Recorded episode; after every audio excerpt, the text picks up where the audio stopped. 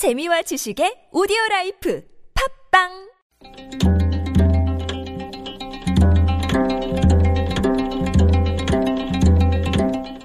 한문학자 장유승의 길에서 만난 고전.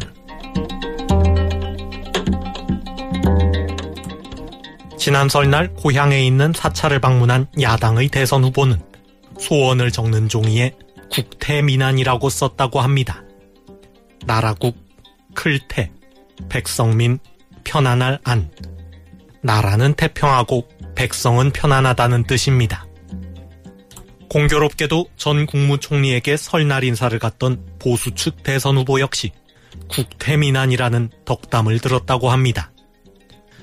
나라가 태평하고 국민이 편안하기를 바라는 마음이야 누구나 같을 것입니다. 그리고 그것은 옛날에도 마찬가지였습니다. 우리나라 풍속을 집대성한 동국세식이라는 책에 따르면 조선시대에는 입춘이 되면 대문에 소원을 적은 종이를 붙이는데 이것을 춘첩자라고 합니다.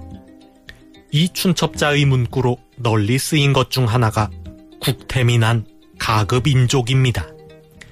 국태민안은 앞서 말한 것처럼 나라가 태평하고 백성이 편안하다는 뜻이며 가급인족은 집가 넉넉할 급, 사람인 족할 족, 집집마다 넉넉하고 사람마다 풍족하다는 뜻입니다. 국태민한 가급인족은 새해를 맞이하여 나라와 백성이 평화롭고 가정과 개인이 넉넉하기를 기원하는 말입니다. 국태민안은 요즘 말로 하면 안보입니다. 나라가 태평하고 국민이 편안하려면 안보가 철저해야 합니다. 그리고 가급인족은 경제입니다. 집집마다 넉넉하고 사람마다 풍족하려면 경제가 살아나야 합니다.